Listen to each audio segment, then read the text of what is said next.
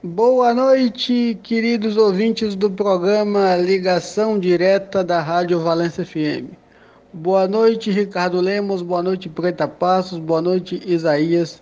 Quem fala é Ângelo Albuquerque do blog do provocador.com.br.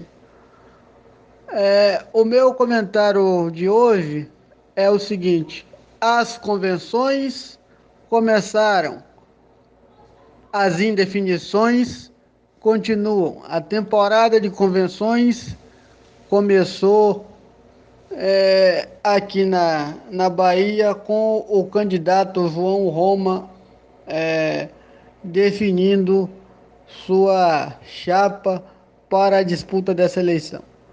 É, muitos apostavam que João Roma não teria forças para chegar até o dia da convenção e jogaria a toalha apoiando o candidato carlista Semineto. João Roma tem um dia de vitória, pois ele prova que a sua candidatura é para valer, que ele é um bolsonarista de alta plumagem e que vai defender a bandeira bolsonarista até o final. E deve-se dar parabéns a ele por isso. Porque mesmo numa terra onde Bolsonaro é extremamente impopular, como a Bahia, João Roma tem a coragem de estufar o peito e dizer eu sou o candidato de Bolsonaro na boa terra. Ele que foi ministro é, da cidadania, é, liderando aí o projeto do auxílio emergencial de 600 reais, que não é um projeto governista, já que é, quem lutou para que o auxílio lá no começo da pandemia fosse de 200 reais foi a Câmara dos Deputados e principalmente a bancada de oposição liderada pelo Partido dos Trabalhadores, já que no projeto original é, Bolsonaro, de, Bolsonaro destinava apenas 200 reais, mas por força da negociação da bancada de oposição, chegamos ao, ao valor de 600 reais. Ivan Roma, como ministro, liderou o projeto e é o seu grande trunfo eleitoral. Ivan Roma vai, vai ser o copia e cola da campanha bolsonarista, é, copiando e colando e seguindo a canção, é, deixando claro que exatamente o que Bolsonaro fez com o Brasil nesses quatro anos ele fará com a Bahia. Se isso traz resultado ou não, aí vai do gosto e da visão que cada um tenha sobre a disputa eleitoral. Ele, ele teve dificuldade para conseguir apoio de partidos políticos, teve aí o, o PTB de Roberto Jefferson, que iria com ele, mas desistiu de última hora, conseguiu o apoio do PROS e do Partido da Mulher Brasileira. Sim, nós temos o Partido da Mulher Brasileira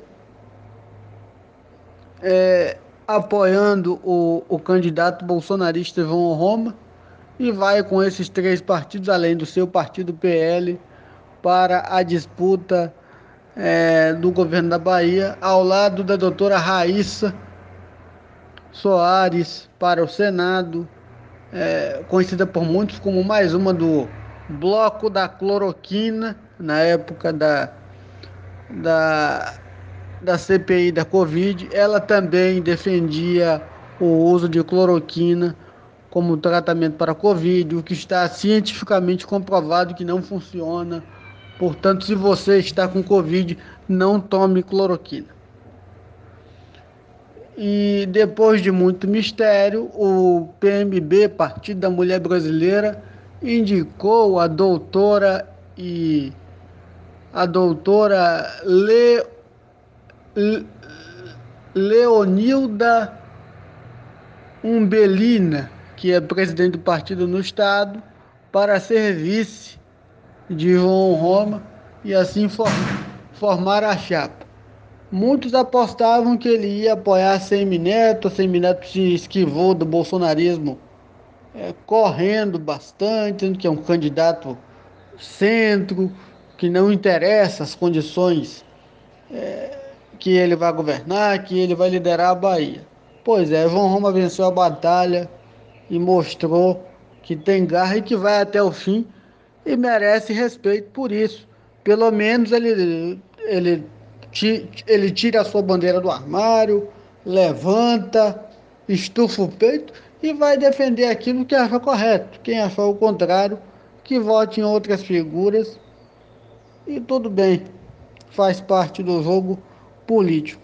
O que não dá é para ficar escondendo o projeto e nem suas alianças políticas, é, como muitos aqui na Bahia costumam fazer. Tem um pessoal aí que, que diz: olha, para mim tanto faz como tanto fez, mas é assim mesmo, faz parte da vida. O povo sabe identificar quem é quem na hora da disputa.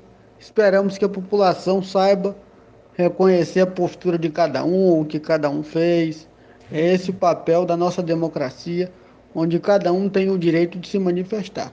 Aqueles que não querem se manifestar sobre corrida presidencial também é um direito, mas é muito difícil imaginar que alguém que queira liderar a Bahia, o quarto maior colégio eleitoral do país, não tem uma opinião formada sobre quem deve ser o presidente da República, ou seja lá o que for. Mas assim caminhamos. Enquanto isso, Ciro Gomes aproveitou a sua convenção para mais uma vez atirar pedras e mais o que tiver na mão contra o PT. Pois, segundo Ciro, o PT é culpado de todos os males da humanidade e todos os perrengues que a sua candidatura, que não passa de 6%, passa até hoje. Ciro, que por enquanto vai no bloco do eu sozinho, sem vice, sem muitas alianças para governador, aqui na Bahia tentando, tentando encostar a sua imagem de ACM Neto, já que para ele vale apoiar todo mundo, menos o PT, em qualquer lugar, em qualquer circunstância.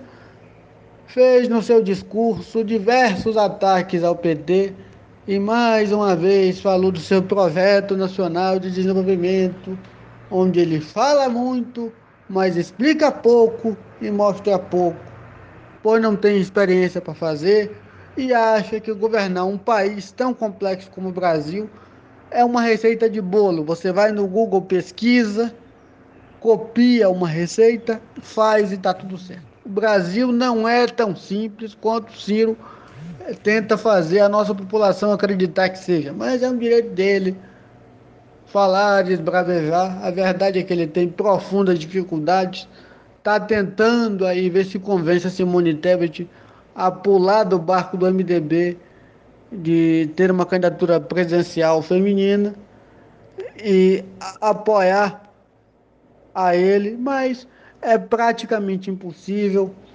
O PDT, na verdade, é, está aos poucos desistindo de Ciro Gomes. Os deput... Já existe um forte movimento de deputados e candidatos ao Senado dizendo: olha, oficialmente eu apoio o Ciro, é do meu partido, é o mesmo número, mas no meu estado, quem tem força, quem tem voto é Lula e eu preciso me eleger. Aqui na Bahia, não será surpresa nenhuma ver candidatos a deputado estadual e federal dizendo: olha, eu estou no partido do Ciro, mas eu apoio o Lula. Se você quiser votar no Lula e votar em mim, eu agradeço. Então, portanto, eleitor do Baixo Sul, abra o olho, porque tem muita gente com o número do Ciro que pode muito bem dizer: eu vou votar no Lula e está tudo bem o que é uma grande demonstração de incoerência política e desrespeito partidário, já que se você abraça um partido, vá com ele e seus candidatos até o final. Se você já começa dizendo que mesmo sendo do partido do Ciro, você não vota no Ciro e vota no Lula, é um sinal claro de que quando essa pessoa se eleger, ela pode muito bem também esquecer das promessas que fez e votar de forma diferente na Câmara, na Assembleia, fazendo outras coisas, sem se importar com o mínimo de coerência. E quem não tem projeto, quem não tem coerência, acaba jogando e tentando abraçar Deus e todo mundo. Quem abraça Deus e todo mundo acaba no final ficando sozinho. Mas são, são coisas da nossa política que não exige coerência de certas figuras, não exige postura. Hoje você pode ser um candidato sem projeto, sem nada, que você muitas vezes se eleve empurrado por questões de legenda e estratégia eleitoral. Mas assim caminha o Brasil. Enquanto isso, Lula é, celebrou a sua volta à sua terra natal, é, Pernambuco, com casa lotada, num grande evento, onde teve o seu aliado pernambucano, Danilo Cabral, é, sofrendo com vaias pesadas e gritos de candidato golpista, já que ele votou a favor do impeachment da ex-presidenta Dilma Rousseff. Assim caminhamos, vamos ver o que acontece daqui para frente nessas, nessas eleições. É um ambiente de muita divisão, muita incerteza de algumas candidaturas. E vamos acompanhando tudo e trazendo aqui no programa Ligação Direta. Forte abraço, até a próxima.